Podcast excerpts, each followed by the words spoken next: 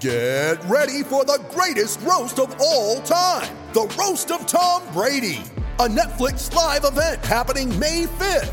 Hosted by Kevin Hart, the seven time world champion gets his cleats held to the fire by famous friends and frenemies on an unforgettable night where everything is fair game. Tune in on May 5th at 5 p.m. Pacific time for the Roast of Tom Brady, live only on Netflix.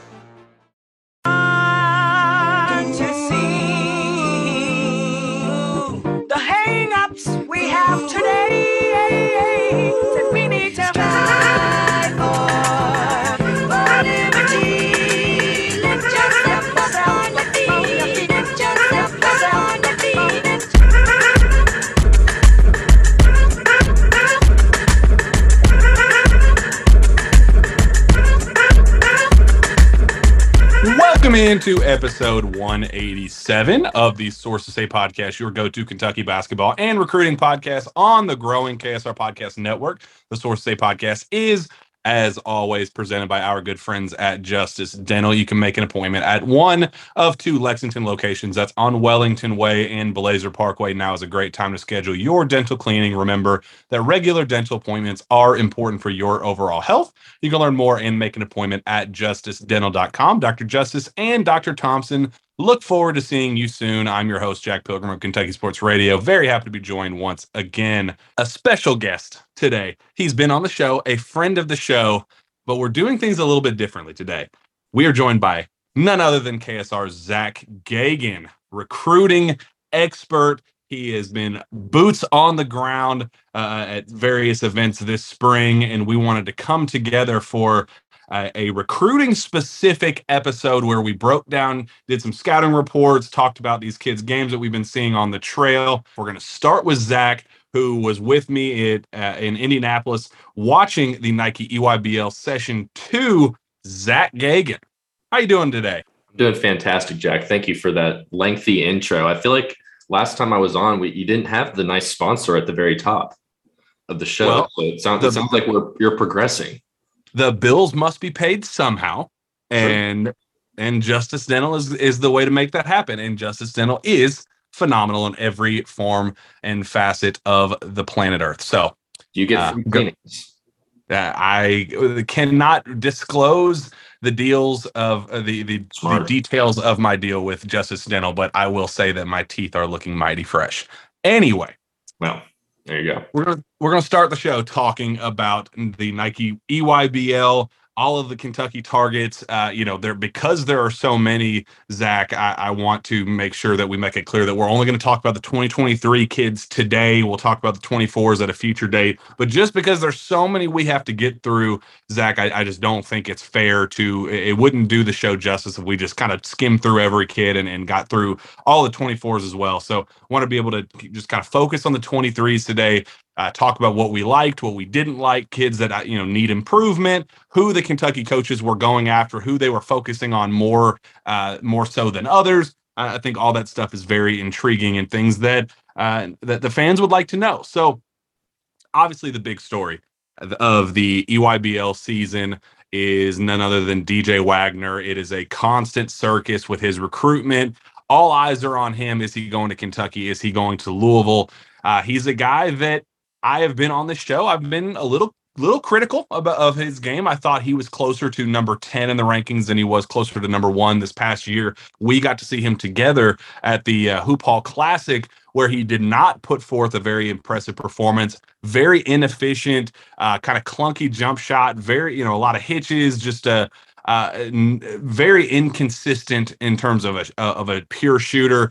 Got to his spots well, but didn't make the shots when they counted. Wasn't able to finish through contact. You know, very shifty and and, and does a great job in a bunch of different areas. And and uh, you know, I like how crafty he is around the basket. But uh, there were a lot of uh, of concerns about his game long term. I will say that he has completely flipped that narrative going into the EYBL season to start this. Through two sessions, he is leading the event, uh, averaging 21.3 points per contest, also top 10 in assists at 5.1 per game, uh, and steals at 2.0 per game. For that, that's third overall in the EYBL uh, circuit. So, um, what do you like about DJ Wagner? What what has impressed you so far uh, about DJ to open up this this spring? Well, to piggyback kind of off what you were saying, I kind of agree with uh, you know his hoop hall showing was not particularly you know number one worthy or what we were expecting necessarily.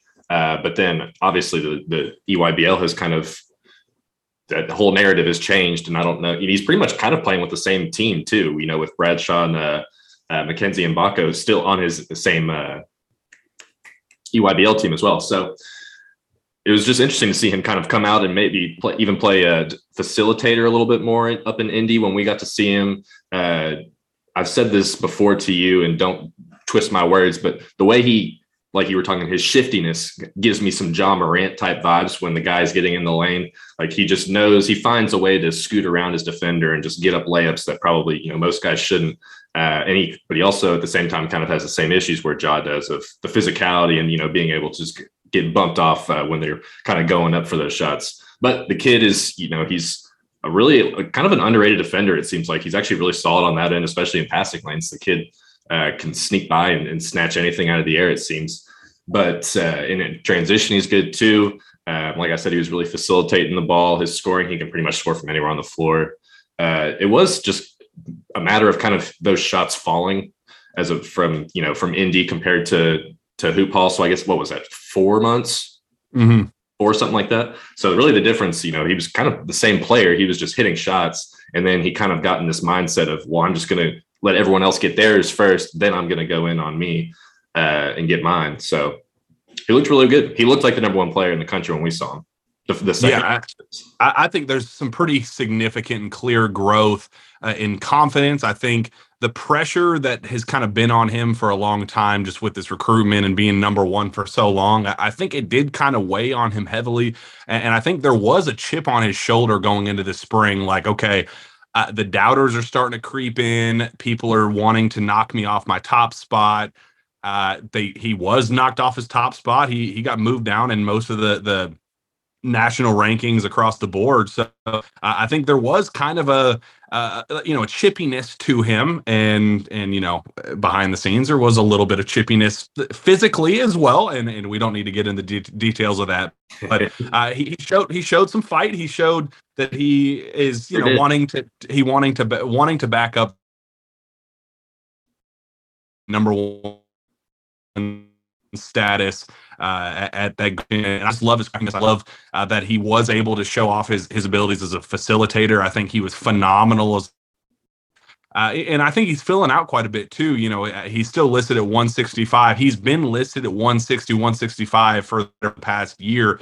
But you can't tell me the kid that we saw at Hoop Hall that was struggling to finish through any and all contact is the same kid that we saw, you know, kind of uh, filling out in the biceps and shoulders kind of widening a little bit. You can you can see he's getting something to him uh, on that area, and I think that was one of his biggest weaknesses going into it. So uh, great to see that he's growing in that area as well. Uh, he's you know still struggles to finish through strong contact and length, and, and I do you know have some concerns about how that would translate to the SEC level, but that in terms of being a shot maker, his mechanics have have vastly improved. Uh, you, you, there, you know, watch the in-depth film of these first two sessions, and it's night and day from what we saw uh, his junior year at Camden. Uh, yeah, you go down the list. You, you pointed out his def- uh, his defense. I really like what he what he showed there. Uh, especially in Indianapolis this past weekend. So a lot of a lot of good there, and, and I think he kind of proved his doubters wrong. That yeah, eh, that, that, he is at the top of the list, and I, I do think that uh, I, I, think the argument is at least over for uh, at least a little while. I do think that he is going to be uh, number one in these updated rankings for sure. So um, shout out to to DJ and uh, well done to uh, you know shut up the haters there for a little while. Well, and I also think you're you're probably a little right about you know he's he probably did coast a little bit. You know, maybe going into the hoop hall uh, event, you know, because he's been number one for how long now? At least two years. So maybe there mm-hmm. was a little oh, bit yeah. of, you know, just like, well, I'm I'm the best player in the country. You know, everyone's known it. They've known it for a long time. Then, you know, he didn't have his best showing at hoop hall, and maybe that kind of woke him up a little bit and said, all right, let's, you know, let's kind of get things together here and, and really show everyone that I, I am the number one player in the country. So I think there's uh, some truth to that part there. Yeah, uh, it, it, it's you know, I appreciate the way he's kind of handling the the pressure on that end and, and just kind of letting his play do the talking on on the basketball court. So uh, in, in that end, um, you know, I I think he's firmly back at the top of that list. Let's keep going down the list. We're going to go through the official rankings, not necessarily the way we see the, the players ranked, but we're just going to go down the the consensus rankings and and uh, you know kind of go player by player uh, on that front. KJ Evans is a very polarizing prospect at 6'10, 190 pounds, playing for Team Durant. Uh, one of Kentucky's biggest front court targets, wing, uh, whatever position you want to call him. That's kind of one of the issues with him right now. Don't really know what he is. Um, but yeah, it's Kentucky, it's Oregon. Uh, you know, there are a couple other schools that are trying to sneak in there, but it really feels like it's Oregon's to lose with Kentucky really fighting uh, at, at the top of that list as well. He we talked to him after the last day uh, of the event, and he said that Kentucky is leading the charge in terms of schools that are reaching out to him contact wise. But uh, he did admit that the NIL at Oregon is something that is uh, very clearly keeping him intrigued. So keep that in mind uh, as we you know talk through his recruitment in the in the coming weeks and, and months. That that is uh, at the top of his priority list uh, on that end. But KJ is you know a guy that he is definitely perimeter perimeter oriented. Zach. Uh, he is, you know, a little bit of uh, too inconsistent for my liking as a jump shooter, but the mechanics are clearly there. He, at the end of the day, wants to be Chris Bosh. He wants to be a stretch four at the college level. And then when his body fills out and, you know, his frame fills out, uh, he, he wants to end up being a three. He said that he compares his game to Jayson Tatum and, uh, you know, guys like that uh, at that at that next level that uh, he Jayson Tatum, Kevin Durant, and was it Brandon Ingram was the third name he he brought up. I think those that those type of players, those long rangy kind of wings, three of the best wings in the entire world, pretty much. Yeah, that's what that's what he wants to be at the end of the day. Uh, do you buy it, Zach? I think that's the best way to put it. Do you think that he a is a wing? B, what do you think of his ranking as the number two overall prospect in that in that consensus? Uh, I don't see him being a three uh, unless he trims down his body a little. It's not that he's big or anything or too big, but uh, he's just I don't think he's mobile enough to be a, a, or quick enough to be a, an effective three at like the NBA level. Now the stretch four is where I really see him, uh, you know, really hitting his stride, and he's a guy that I've been really high on over the last year, really. Uh, and I remember watching him at the Geico Nationals the, on that loaded Montverde team where they won it and you know, he came in and he was a bench guy uh, as a five star, which is crazy. But he was playing, you know, behind five seniors who were also five stars, who are all going to play D one Power Five basketball next year. So he his role wasn't, you know, to come in and dominate. It was to come in and fill in the cracks, and he did a really good job of that. Uh, and a lot of I feel, feel like his ranking right now, his what is he? So he's two right now, or at least mm-hmm. On3 we have him as two. Uh, yeah. A lot of that ranking is built off the idea that once he gets on this Montverde team and he is the star, you know, he's the go-to guy and he can really put it all together. And we kind of got a first taste of that with uh, the team Durant because he's clearly the best player on that team or the highest rated player at least. And uh, his impact was, you know, I think you mentioned inconsistency was part of it. He's just sometimes he wasn't really active going for rebounds either, which I thought was weird for a guy that's six nine and as big as he is, that he should be wanting to go in there. Uh, that's where I think, you know, wanting to be a three, but maybe not being a three could potentially hurt him and just his mindset and how he approaches the game. But he's got a great, like I think you even mentioned as well, he's got a great feel. He's got a really smooth jump shot. Uh, he's good enough to, you know, get to his spots and things like that. Uh, but it's just a, a, lot of it is, you know, consistent, consistently impacting a game at a high level. And uh, I think you know it's it's probably fair to give him some time to adapt to that. Maybe you know see how he progresses in that area, and maybe when we go to uh when we hopefully go to Louisville here in a couple weeks to watch them again, uh, see if if he's been able to kind of grow into that role a little bit more. Because that's really just what it is. is he's just not aggressive enough uh, getting to you know trying to get his shots. And his defense is decent but you know nothing nothing about him at that event really stood out about him. And i kind of came away a little less impressed than i had normally been uh, when I was watching him. So I think he's a guy that I'm going to just continue to watch over the next coming months and see if he's really capable of uh, taking over. And then we'll obviously watch him at Montverde and see if uh, he can you know, do that, take over because he just hasn't done it yet. Yeah, the idea of KJ Evans is way better than the actual KJ Evans. I mean, uh, he shot three of 17. He shot three of 17 from three to open up uh, the EYBL season. Uh, he averages 4.7 boards per game as their premier kind of four man right now, which just is not good enough. If you're, terrible. It, that's terrible. He, he lives on the perimeter. He, you know, kind of jacks up jump shots and not consistent enough to be doing that. He doesn't know what position he is right now. Again, you said he has a great feel for the game. Uh, he's kind of one of those grab a rebound and go type guys, you know, comfortable with the ball in his hands. The, uh, again, that you you see the flashes and you see the potential, and that makes you go, ah, that right there is why he's ranked so highly. But that is two, three, four times a game as opposed to you know 20 possessions, 30 possessions. It's like that you you can't uh, you you can't rank a guy that high and keep him there on the idea of him being good one day. At some point, you got to kind of call a spade a spade and say he's just not producing the way he needs to right now. This was a very important uh, grassroots season for him, very important summer to show who he is and what he is. You know, I, I think the idea of him is is fantastic. I think he could be a star down the road. He has the physical makeup and, and the the tools to do that, but uh, the the production just leaves so much to be desired that it it, it, it I really struggle uh, behind the idea of him being even you know in the top five. I think he's easily closer to top ten, maybe even push him down into the fifteen ish range. It's a very weak class in general, so uh, you kind of got to take a shot on a guy like that who you hope is good one day, but. Uh, uh, until that day comes, I, I, just would not be comfortable uh, putting him, you know, where he is right now, number two, especially. I mean, that's just that's just clearly uh, off uh, off you know just a little bit. So and, I, um, and I, do, I, do think that the potential is like I, I i genuinely do think that he still has the chance to be you know like i don't know necessarily an all-star level player but he's got he's a tool guy. Like he's got all the tools. He's six nine. He can dribble. He can shoot. Uh, so that's exactly what nba teams are looking for right now. So i think he has like a clear path to get there.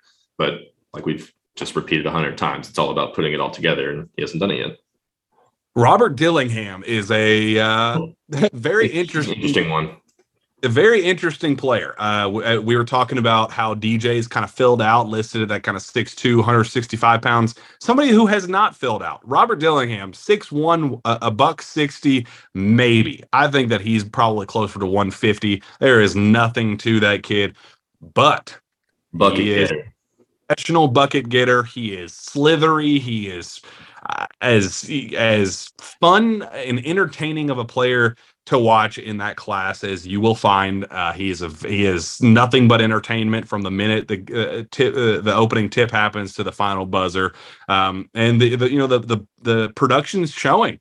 He went five of five of nine from three. Um, this past uh, event that we saw him um, 62.5% from two throughout the whole EYBL, uh, averaging 3.5 assists on just 1.8 turnovers per game, which for how kind of dazzling he is and kind of dancy he is, 1.8 assists per, per game ain't that bad. Like, I mean, there's uh, for a guy like that. Really what impresses me that it's only 1.8 turnovers for a guy. Kind of, you expect him to be a four or five turnover type guy per game, but he's pretty careful with the ball. He's pretty safe and and uh, he might, you know, get make John Calipari have an aneurysm watching him play every once in a while because he is shot selection is errant. He makes some weird decisions at times and just a, very uh, enthusiastic, all over the place basketball player that I it, he's a treat to watch. I I really really enjoy watching him play.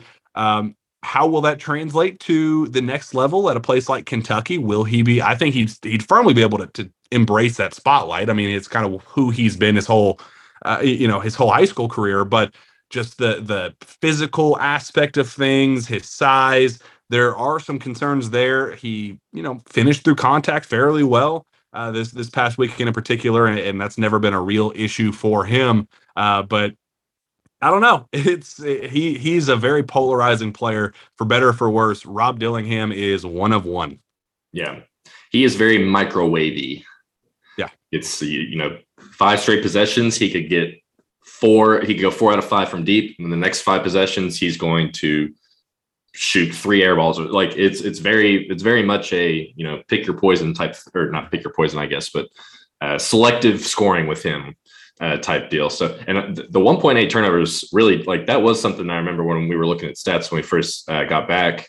Or one of the things I noticed was that that number just seemed low because of how often he pushes the ball and and tries to you know not necessarily force the issue, but he does take some bad shots and things. So I guess part of you know the low turnovers is he's just not really passing the ball, so maybe he doesn't have the opportunity to uh, turn the ball over. But uh, I remember the game I watched specifically was the game where he went five for nine for three or whatever it was, and I think he hit three three of them in a row, and it was like just maybe in three and four possessions or something. I was like, oh my god, like you could see the vision with this kid because he can shoot and score from anywhere, which is you know he's not that big, but he can still get into the paint and he's going to find a way to get a shot off. Uh, not in the same way that DJ does, where it's kind of like wiggly and and, and tries to like shift everyone. Like he's just going to rise up and just try and and chuck the ball up somehow, some way. And a lot of times it goes in. So like you said, 62% on twos is really good. Uh, so he's actually uh, moderately efficient. I think his, his three point percentage uh, wasn't that great throughout the entire weekend. I think I only saw his his one good uh, three point shooting game. But you have that option of like, well, this kid can go off and you know he can pop off for thirty points. But you know, is that is that something like you said? Cal can have an aneurysm. He's going to make half the fan base have an aneurysm. You know, if he shoots two straight threes on back to back possessions and he you know bricks the first one and then barely hits the rim on the second. So, and I can see those sort of situations happening. That's where I think he's he's probably better fitted at a place like NC State, which he you know obviously left. So uh, I don't know how much I would uh, like him on Calipari's team because I do think he would drive a lot of people crazy. But you're going to have situations where the kid will pop off for 20 points and probably win a couple games just by himself because he can score at ways that others can't. And defense, yeah. I'm not really sure he has much there either. So that's that would be an issue for Cal. But I will say, John Calipari was front and center every one of his games and has been from the the first live period on. So there's clear interest. Cal likes him quite a bit, mm-hmm. um, and I I don't think that they are complementary pieces. Everybody I've talked to about DJ and Robert Dillingham about potentially playing together, they're just two ball dominant guards, flashy type styles of play. One is a safer bet, and D- DJ is the uh, you know safety net player. Robert Dillingham is the kind of eh, Malik Monk type guy, you know, a guy that could go for 49 points in any given night or could go, uh, you know, eight points on four of 20 shooting. You know, just kind of one of those in between. You never know what you're going to get with Robert Dillingham. So I understand there's a clear and beyond just the you know the politics and stuff of of of the DJ Wagner recruitment and you know the family ties and all that stuff. Just in terms of the two players, DJ feels infinitely more like a John Calipari point guard than a than Robert Dillingham. Right. Although I would just love to see how in the hell John Calipari would coach Robert Dillingham. It just feels like two complete personality clashing individuals that uh, you know, the, in terms of playing style and safe you know, kind of safe bet type guys. It just feels very anti Calipari, but it almost adds intrigue to the whole thing where you go, you know, why is Cal so interested in a guy like that if he knows he's just a, a, such a personality difference? But, you know, Cal's interested. He's been there every game. So what do I know?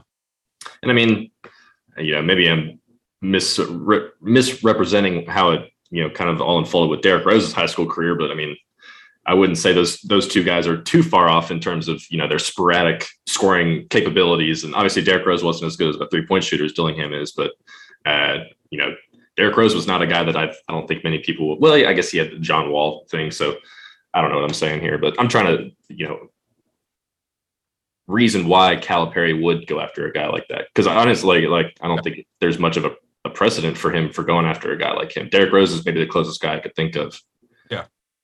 Yeah. The, the, the production's there. I mean it, just he as as much as you'd think that he would raise cal's blood pressure he continues to consistently get buckets and play you know t- take care of the ball. You know his shot selection might not be the prettiest at times but he doesn't turn the ball over uh, and he gets buckets so yep. you know it, it, as much as you might not like his style of play or the way he plays or it might make you uncomfortable dude continues to get buckets and do things that way. So, you know, I, I, there's clearly a reason that Cal likes him. Let's keep moving down this list. Ron Holland, who just put out a top eight list, the only school on his list to not extend an offer for reasons who the hell knows. Uh, John Calipari is in Kentucky is included in that top eight. Um, very interesting player in terms of pro potential. I think Ron Holland is clearly the best in the class in that wing forward group. He's physically all there, you know, 6'8, 6'9, 210 ish pounds. Uh, clearly has a, a, body to work with in college and definitely moving forward in the NBA. Um, you know, he was played some pretty inconsistent basketball uh, to start the EYBL season. He's averaging 11.3 points, 6.3 rebounds, and 2.1 assists per game. Uh, not living up to that kind of number one, you know, number two, number three billing uh, that you know some of these other services are starting to jump him up. I think On3 actually jumped, moving him all the way up to number three uh, behind GG Jackson. So uh, I I think that was kind of a a potential move, hoping that he was going to turn that you know kind of potential into production. He hasn't quite done that yet. Again, you get flashes, more consistent flashes than you get out of KJ Evans. Um, pretty consistently every game, you'll get a, you you'll get a, a stretch of four or five possessions with Ron Holland where you go, okay, that kid's a pro. Like that kid's a clear pro, finishing through contact very strong, athletic, knocking down jump shots. You know, kind of a, a grab and go, grab a rebound, bring it up the up, you know coast to coast type threat. Uh, really impressive in that regard. Um, he was he's known like you, you you look up his stats and you look up you know scouting reports and all that stuff everybody talks about his motor like he has a second to none motor the best motor in the class. I thought that was kind of one of his biggest weak spots just this past weekend. I don't know what it was about this weekend uh, but that was clearly not the case that you know kind of took some plays off and just wasn't a uh, an initiator as much as you'd kind of hope for him to be and what he can be. And again, he, he dealt with some injury issues and, you know, had some leg problems. And uh, you could just tell he just was not comfortable in that setting this, this, that, that weekend in particular. But uh, there's a lot to like about Ron Holland, but I definitely need more viewings out of him before I uh, kind of go all aboard the you know number two player, number potentially number one player in the class train. Uh, still offer worthy, clearly offer worthy. I, th- I think that he. Uh, I still don't understand what the delay is on, on Kentucky's end to extend that offer, but uh, I definitely think that he he's worthy. He's very interested in Kentucky. He told me that he was uh, wanting to schedule a visit whenever Kentucky wanted to, you know, kind of take that next step with him. Whenever it could be today, that that yeah. would take a, a, a, flight today to Lexington if they if they said to. Yeah, I mean that he he specifically went out of his way to say, I, I love Cal, I love Kentucky, I want to go there. Uh, but you know, and and you you hear some stuff, you hear rumblings that there might be uh, you know, interest in money and want, you know, he might go pro. There's some talk about that. And, and there was some talk about it being a judgment call on Jai Lucas's end that he kind of saw the handout maybe and said, you know, that's not something that we want to vibe with. But, you know, I I don't know. They were still sitting there courtside watching every single game, and he made uh, his final eight list and said that Chin Coleman has taken over his recruitment, is talking to him almost every day now. So clearly there's something it's it's one of those things that that I said on the show in the past. It's one of those you either like this kid or you don't. If you like him, it's way too late for an offer at this point. You needed to offer three, four months ago if the, if you were really serious about this kid. This whole kind of play wait and see game right now with a kid that's you know could potentially commit in just a couple months makes no sense to me. It's one of those if you're gonna make that judgment call that he has a handout and he is you know either he's going to go straight to the pros or he's looking for the biggest offer from you know in terms of cash whatever if that's the case then you cut ties and say sorry this isn't a fit you know move on but they made his final eight and they continue to ramp up contacts so it's one of those things like are, are you really interested in this kid or are you not if so you, we got to make a move either way there you can't stay in this middle ground kind of keeping the situation warm all that stuff because then you have no chance of getting him regardless and if that's the case all these recruiting efforts are, are pointless so uh, it, it, kind of frustrating recruitment. Uh, uh, he's probably the most frustrating recruitment out of all of them, I think. Yeah, I just like I'm sure there's there's got to be something going on behind the scenes because just on the surface it makes very little sense at all why Kentucky would go through this whole circus act pretty much to you know not offer this kid even though he clearly very clearly wants to at least go to Kentucky and check it out. And I'm sure the kid, it's, he also sounds like he wants a visit or uh, an offer like as much as he can. So, um, but I think when we watched him, he got injured in maybe the second or third game where he kind of landed awkwardly on his leg. Uh, but even before that, when we saw him when we got to play, you, like you were saying, some of the the effort or his motor wasn't, you know, wasn't go go go like I guess maybe we were expecting.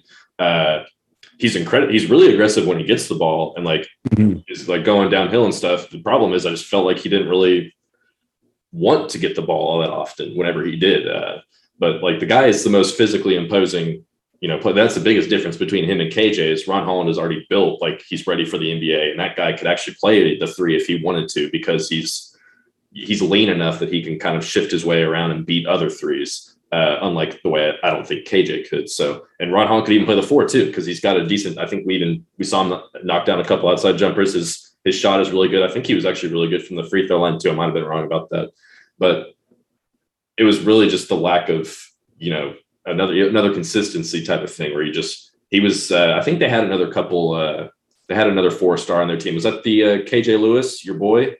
Was he on that team too? Yes.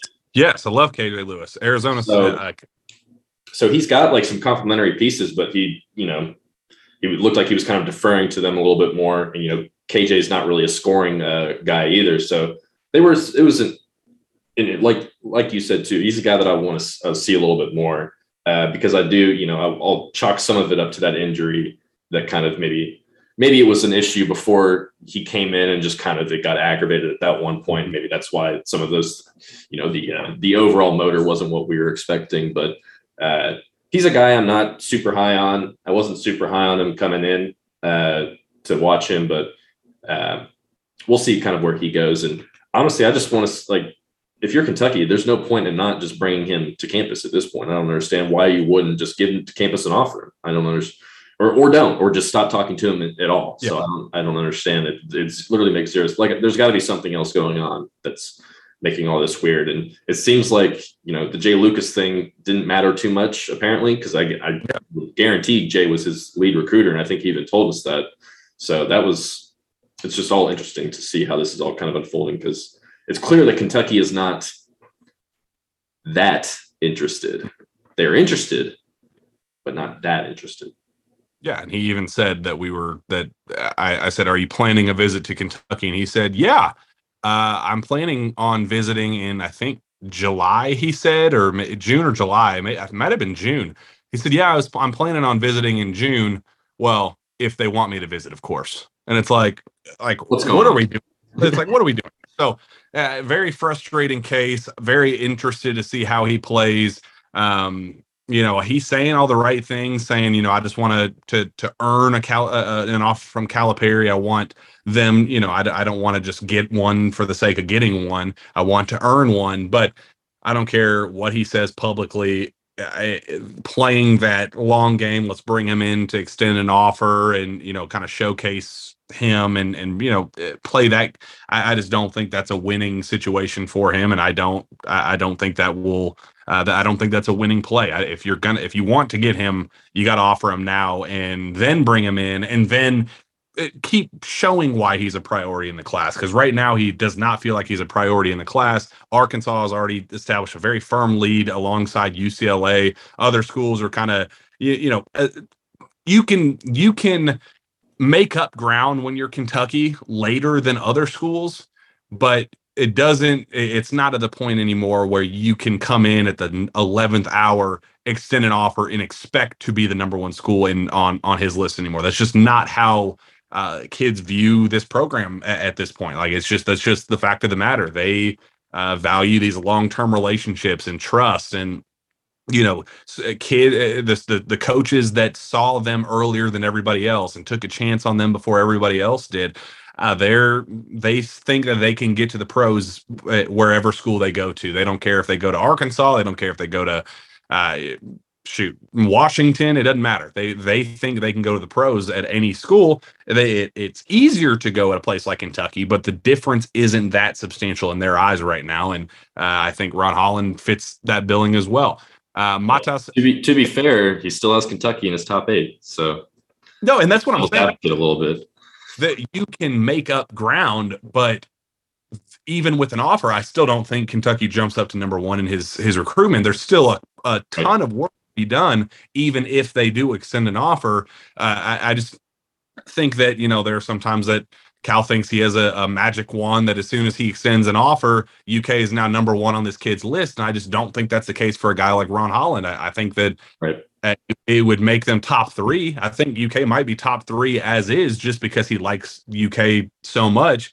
But the long work that that Arkansas and UCLA have put in in this recruitment, uh, you know, just you go back two, three months. Ron Holland was saying in, in interviews that uh, yeah, John Calipari calls my parents, and I, you know, I haven't heard much from them, but we'll see how it goes. And then the very next quote was about Arkansas, and he says, "Oh yeah, Eric Musselman calls me almost every single day. We have a great relationship. Our relationship's growing, and couldn't be better." And you know, was praising the level of contact. And then I asked, uh, "What's going to be the deciding factor with you and your recruitment?" And it was like, uh, yeah, family relationship, the trust factor, where I think that I, I'm going to a, you know a family atmosphere, eh, things like that. And it's like, okay, well, clearly he sees something uh, from some schools that he's not feeling because every quote that he says about Kentucky, it's always like, well, yeah, I like them, but do they like me? I really don't even know. So uh, it's again very frustrating.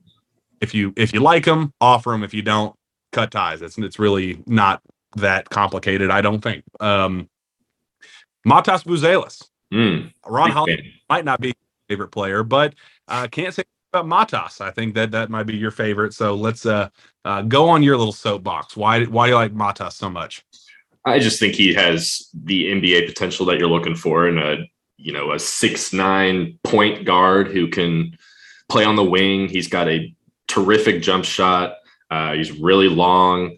Um, great passer, very underrated passer as well. Can uh, flick left-handed passes, you know, the entire length of the court, and he's with his he's a right-hander too. So the kid he's he's got a lot a lot of tools on offense. Uh, not good at rebounding. The defense will need work, but it's everything that he are, already brings on offense that makes him such a a tantalizing prospect, if you will. And he's a guy that I think can immediately step in and be, you know, a immediate contributor and a guy that you can probably type build your not necessarily build your entire team around or your roster around, but you can centralize him as kind of like, all right, he's going to be the guy that has the ball in his hands, and everybody else will feed off of him. Kind of, you know, go to, to go the European to European, uh, Luka Doncic type uh, feel there. Obviously, not the same player. Luka's much much bigger, and that gives him a, a obviously a bigger advantage just in terms of scoring and defense and everything. But Matas can fill out. He's already, you know, he's got big, broad shoulders, so he's going to be able to fill out as well. Um, but he's pretty quick right now. Um, he's good on the, in transition as well. When he's got his head up, the kid is really, really tough to stop. Um, like I said, the rebounding will, you know, do you want a six nine point guard rebounding? Who really knows? Uh, or if they if it even matters really that much. But the defense will be something that he'll have to improve on, or else he can get picked on in that area. But I really really like him as a uh, immediate contributor at the college level, like a guy that can put up 15 a game pretty easily.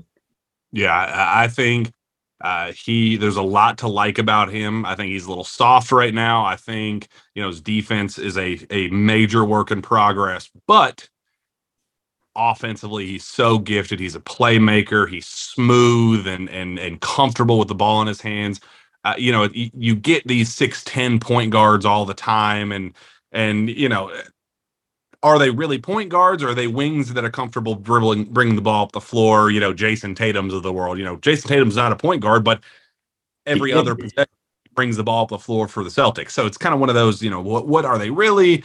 Uh, he's a dude that could potentially be that kind of guy. And, and there's a lot of talk about Florida State. And you look at the way Leonard Hamilton was able to use Scottie Barnes, that kind of versatile wing, but brought the ball up the floor and really kind of facilitated and, and, initiated. That's who Matas is. Like that's the kind of guy that he is, and, and that's what he's going to be at the college level. And that's why I think that there's so much talk with Florida State as kind of the firm leader in his recruitment right now. It's just a fit. Like it's a great fit. I, I do think Kentucky is is kind of right there. They really like him.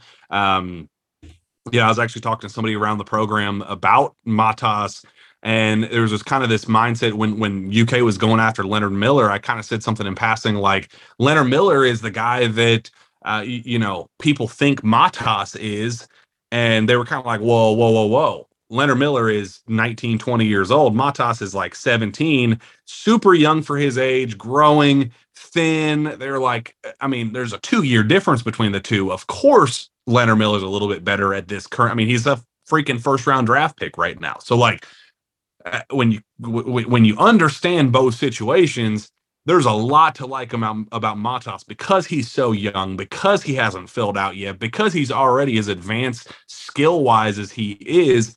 Yes, he needs to fill out. Yes, he needs to get more physical. He is soft right now.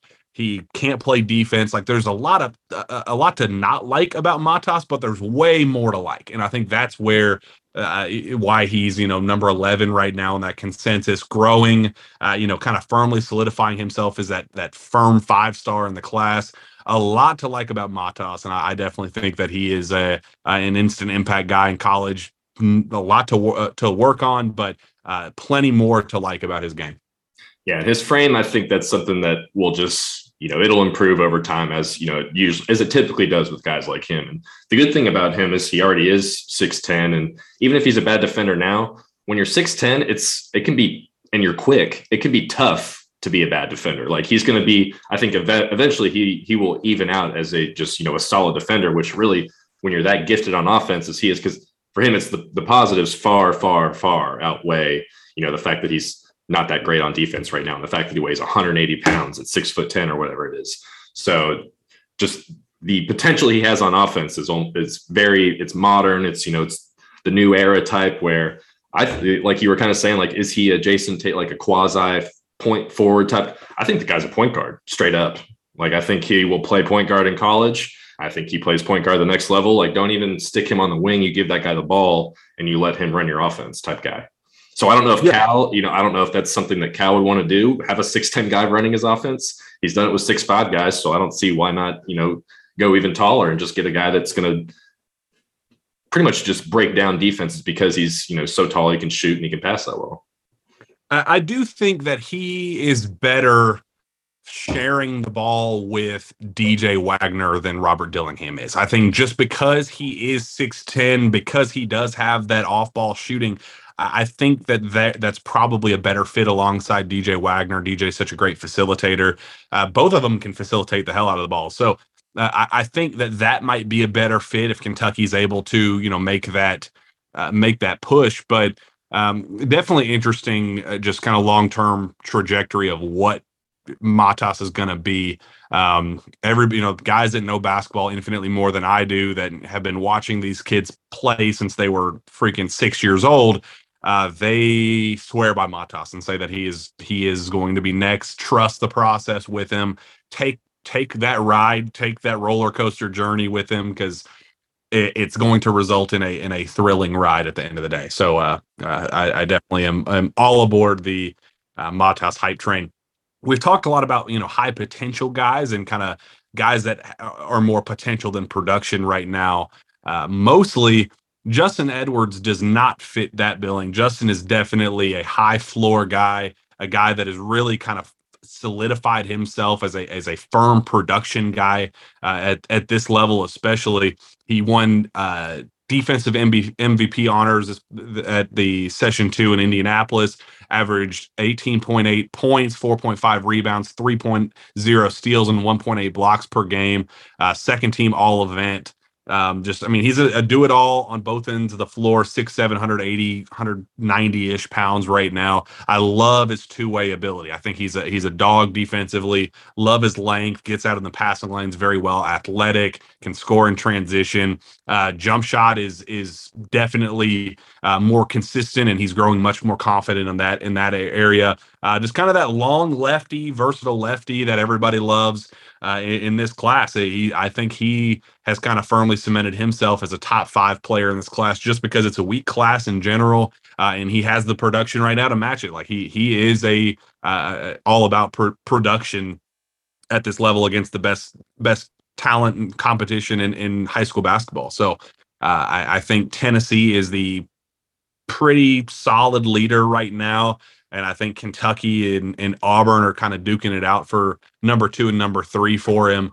Um, I think there's time. I think Kentucky needs to ramp up its recruiting efforts. I think they might have gotten a little lackadaisical thinking they had that one locked up, and he is not locked up. Uh, so I think that's one that that if Kentucky really wants him to kind of be their go-to wing pos- guy at that position, uh, I think they need to kind of upscale things and, and really uh, show that he is their top priority in the class at the, on that wing wing spot. But uh, I think you know all the hype has been Ron Holland and and you know some other guys, high potential guys on the wing. But just in terms of who they are right now, I mean, I just uh, I'd be hard pressed to find a guy that I like more than Justin Edwards at that wing position. Yeah, his defense, I think, is really what separates him. I think he's probably the best wing defender in this class. I don't think there's maybe much competition, but that kid is really, really, I think there's definitely more potential with his defense than his offense. But I think his offense is good and it's growing. I think he's really developed that jump shot, like you said, because I think it was last summer the kid couldn't really shoot anything at all. And now he's pretty efficient. Like I, I, don't know what his numbers were, but I know he was he was shooting pretty well, uh, or he has so far with the EYBL. So uh, he looks he was consistency was his thing. Like you know he was steady with his production. Uh, his team final squad isn't the greatest. Uh, Awful. Yeah, so they lost they lost all their best players, you know, with Duren and uh, whoever else they had. I mean, that squad was loaded for a little bit. Um, so him kind of being the go-to guy was impressive to see because he handled it rather well. Um, but the defense is really, I think he he has the Cal capability, or you know what Cal's looking for on that end. Like that guy, like you said, he's a dog. He's not gonna, you know, like get on the floor and lick off food off the ground or anything. But that kid is good enough on defense that you know he's a he would be probably Kentucky's best defender from day one if he stepped on in, into that uh, into that situation. But offense, you know, maybe let him grow a little bit more, and we'll see if it's if it's really what it is. Uh, but I was kind of I was impressed. You know, I don't I don't know where I would rank him or not. He's probably a top ten guy, like you said. Right now, we've got him at thirteen on the consensus, so uh, he's probably due a bump. And I think that jump shot coming on is really what's what's separating him from uh, some of, some of the other wings. And obviously, the defense, like I said, that's really what makes him, you know, a pro potential type player. I think. All right, coming down the home stretch, we got to wrap up uh, here shortly. Uh, Aaron Bradshaw, a guy that I will admit I have not been very high on. Uh, I was not super impressed with him his junior year. Uh, it was kind of weird because every time I got to see him in live settings or I watched film on him, I just came away super unimpressed. I thought he was kind of clunky, not it uh, didn't run the floor very well. Just a, a you know seven foot one, two hundred and twenty ish pound guy that I just didn't think he moved well. I didn't think he scored well. Great defensively, but just you know I, I just think he was the best of an awful center class in, in that twenty three group. So, uh, you know, do you recruit him just for the sake of DJ Wagner because he they're teammates? Do you recruit him because he's truly a top 20 player in the class and and you know somebody that you can anchor the front court? Uh, I just wasn't sold on him. I just I just will admit that I was not. I thought he was tremendous in Indianapolis. I thought he ran the floor extremely well, uh, much more fluid. He's growing, cons- you know, consistent and confident in the in with his post moves. His footwork is great. Uh, he's a guy that that he was the ultimate prove me wrong type guy. I was not a fan at all um, going into that event, but uh, up to 26 block shots through eight uh, EYBL games. It's 3.1 per game. Shooting 67%, 66% from the field, 18 of 20 from the free throw line. I mean, look, he's he's getting there. I mean, and, and, something that I think impressed me most out of everything, he was stepping out and knocking down jump shots from 16, 17 feet that is a guy that shut me up. I was I was not all aboard the Aaron Bradshaw hype train. I was like, I don't know what I'm missing here. Aaron is good. He's a he's a hell of a player. You take him whether DJ Wagner comes or not. He's he is a guy that that can be the focal point of your. Uh, you know, I, I I don't know if eh, you know he might be a better complementary piece if you add a star at the four position or uh, if he's your backup center with uh, you know uh, whoever the best big is in the portal, whatever, however you want to go about doing it. I don't know if I want him being the guy down low, but he's definitely a piece. He's definitely a rotation big uh, that you know there's there's a ton to work with, especially defensively. I, I thought he was he was tremendous in that area. Um, th- thanks for proving me wrong because that that kid was a hell of a player in Indy. Yeah, I was in the same boat with you at Hoop Hall. He really didn't uh, impress us too much, even playing alongside DJ. But and I was of the opinion at that time where it was like, you know, bring if it gets DJ, you know, bring him on board. And then you know, we we both had kind of the same revelation in Indy where the the guy, you know, if you want to consider Baye Fall center, you can. But I think Aaron Bradshaw is the best center in this class, and it's really not that close at this point. He's, you know, I guess his competition isn't great in that regard, but that kid is the, the best one of the, my favorite parts about his game was that number you said 18 for 20 from the free throw line like he's i remember even talking to him too he said a couple different times that he's trying to shoot more jumpers and go outside and like that's a part of his game he's currently adding so if he can and clearly he has the motion and if you're a good free throw shooter you know you've got the mechanics clearly so he, it'll translate if he can get out there a little bit more. He was kind of showing it a little bit. Um, but even in the game where DJ didn't play for his, you know, off court uh, activities that he was doing, Aaron uh, Bradshaw was still one of the better players on the floor. Um, he just he gobbles up rebounds. Um, he hits pretty much everything around the rim. Um, he's not he's not like giraffe like like a baby giraffe if you will for like mm-hmm. normal seven footers like he he's been tall for a little bit you can tell so he knows how to move in his body um, but he's a guy that i would absolutely take right now no matter what happens like if that kid says he wants to commit today i think you take him um, he kind of has not nearly as athletic as a Daimion Collins, but kind of the same similar skill set, just tack on four more inches. Um, so that was his just overall I don't know what happened from January to whenever we saw him, uh, but it was a complete 180. And the kid is legitimately, you know, a, a, guy that I think Kentucky should take. And I'm a big fan of his now.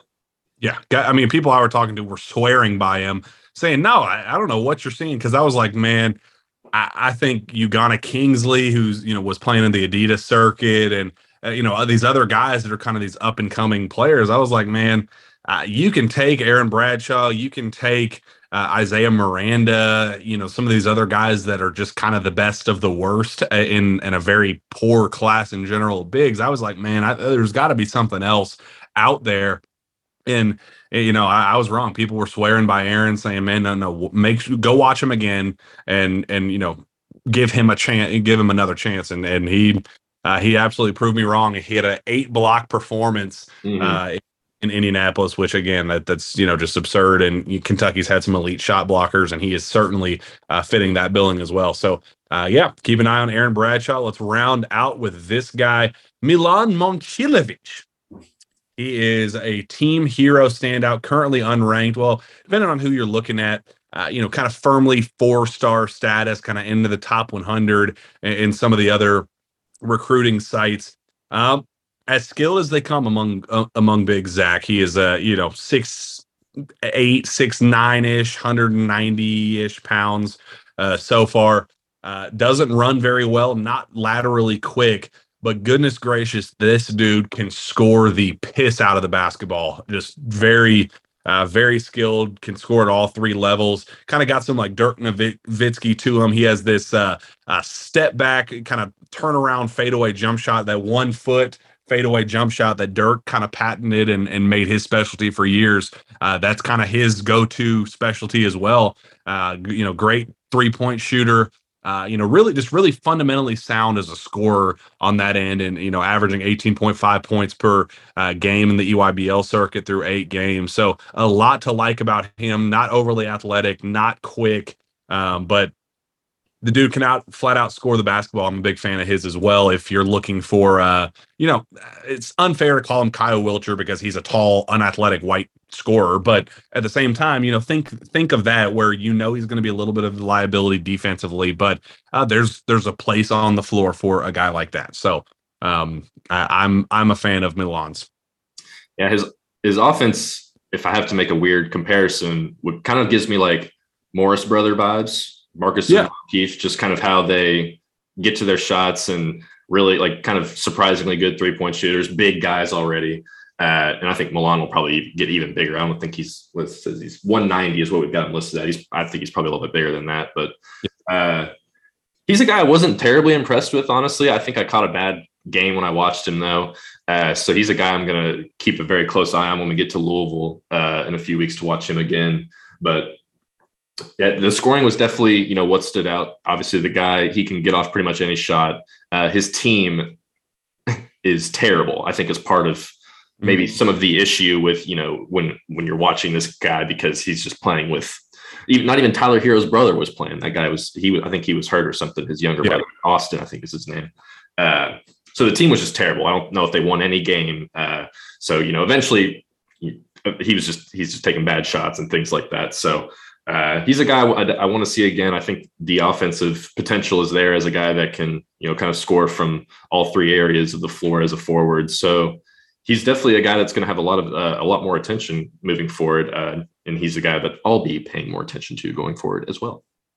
Yeah. Um, I will, you know, point out that he is playing for, t- you know, Team Herro, which there is the Kentucky connection there. John Calipari was there watching, and uh, the game that I saw Cal watching him play, he put up 26 points on Justin Edwards, who is seen as the best perimeter defender and uh, you know, best wing defender in that 23 class. So, uh, I mean, the dude's a, a bucket getter. That's just who he is. He's, you know, not gonna wow you athletically. He's not gonna wow you in terms of quickness or speed or anything like that. But uh, the dude can get get buckets. So an impressive weekend at EYBL. Although eh, I will make it clear that it's it is a a poor class overall in, in the 17U group, just a, across the board. It- it's just a, a really down year. 23 is not a great uh, recruiting class in general. It's kind of one of those top heavy. You gotta you gotta hit the uh, you know hit your home runs. You gotta hit on DJ Wagner. You gotta get the you know the best of the positions. If you're going, you know you you gotta get a guy like DJ Wagner. You gotta get a, a you know Justin Edwards or a Matas or a Ron Holland. You know, you, you got to hit the home runs on the great fit uh, fits in, in this group uh, because if if you just kind of go best of the best or go for high potential guys, I mean, you, you could kind of get a island of misfit toys almost with with just kind of how weird the class is in terms of some guys are kind of high floor guys but low ceiling some guys are you know super low floor but extremely high ceiling guys so it just kind of creates for a crapshoot uh, in terms of what you're getting out of the class but uh, there's there's some talent to work with there and, and you know Kentucky's clearly in, in solid position with uh, a, a solid group of them so we'll see how thing go, things go but uh, a very I fun bring something up here. Uh, I don't know if you purposely skipped over him, but do we want to talk about JJ Taylor, um or is that a lost cause at this point? Um, I mean, more so for time purposes. I just don't think he's going to end up at Kentucky. I think UK watched maybe one game uh, this this past weekend or the, this that weekend. You know, he's a impressive scorer, great shooter for his size. Thinks he's a point guard, but he's not a point guard. Um, you know. It, I he kind of plateaued a little bit early for my liking. I think I liked him a lot more last summer than I do now. I don't think he's grown enough for my liking uh, this this year, but he is still technically a five star wing with a Kentucky offer. So The very first one from that junior class. yeah, so great. you know, it is what it is. With Yeah. with in that case, I don't even think I paid much attention to him when we were up there either. He's not really a guy Yeah. that's too much on our radar at this point. Well, let's uh, go on and get out of here. And, uh, we we went a little long because we still have to add a, an Adidas segment to this as well. May may have to split this into two different shows because I know it'll be overwhelming to get a freaking two hour show or hour and a half or whatever it would be. So uh, it was a lot of fun though, Zach. I, I, I had a good time breaking down these kids, and and uh, we'll certainly do something similar whenever this uh, Louisville weekend rolls. We'll, we'll try to do this every live period, every uh, you know major EYBL, Adidas, whatever event we're at. We, we'll uh, br- make sure we break down these kids as uh, uh, we typically do. Yeah, we have uh, hopefully some busy busy plans ahead over the next two three ish months. So we've got a few different destinations in mind that we uh, should hopefully be able to go scout a lot of these kids, and ideally we'll be able to scout a lot of them at the same time as opposed to the Nike and the Adidas split. So well, plenty of content coming. Absolutely. Well, with that, let's get out of here. Where can fans find your work? Ooh, I love this part. They can find me, uh, well, where? I guess just KentuckySportsRadio.com, uh, or you can go to my Twitter uh, at, Z- hold on, what is it? It's uh, Z at Z Geoghegan KSR. Geoghegan is the triple G's that or Jack, you know that. G E O G H E G A N. That's my Twitter. I'm on the internet as well if you just type in my name. Well, you can find me on Twitter as well at Jack Pilgrim KSR. Reach out to me via email at jpilgrim at KentuckySportsRadio.com. With that, we'll be back next time for the Jam Packed Source to Say podcast. We will see you then.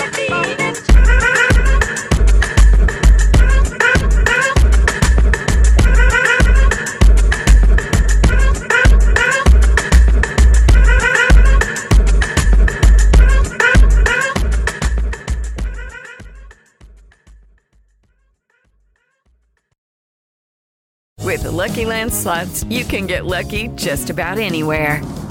This is your captain speaking. Uh, we've got clear runway and the weather's fine, but we're just going to circle up here a while and uh, get lucky. No, no, nothing like that. It's just these cash prizes add up quick. So I suggest you sit back, keep your tray table upright, and start getting lucky.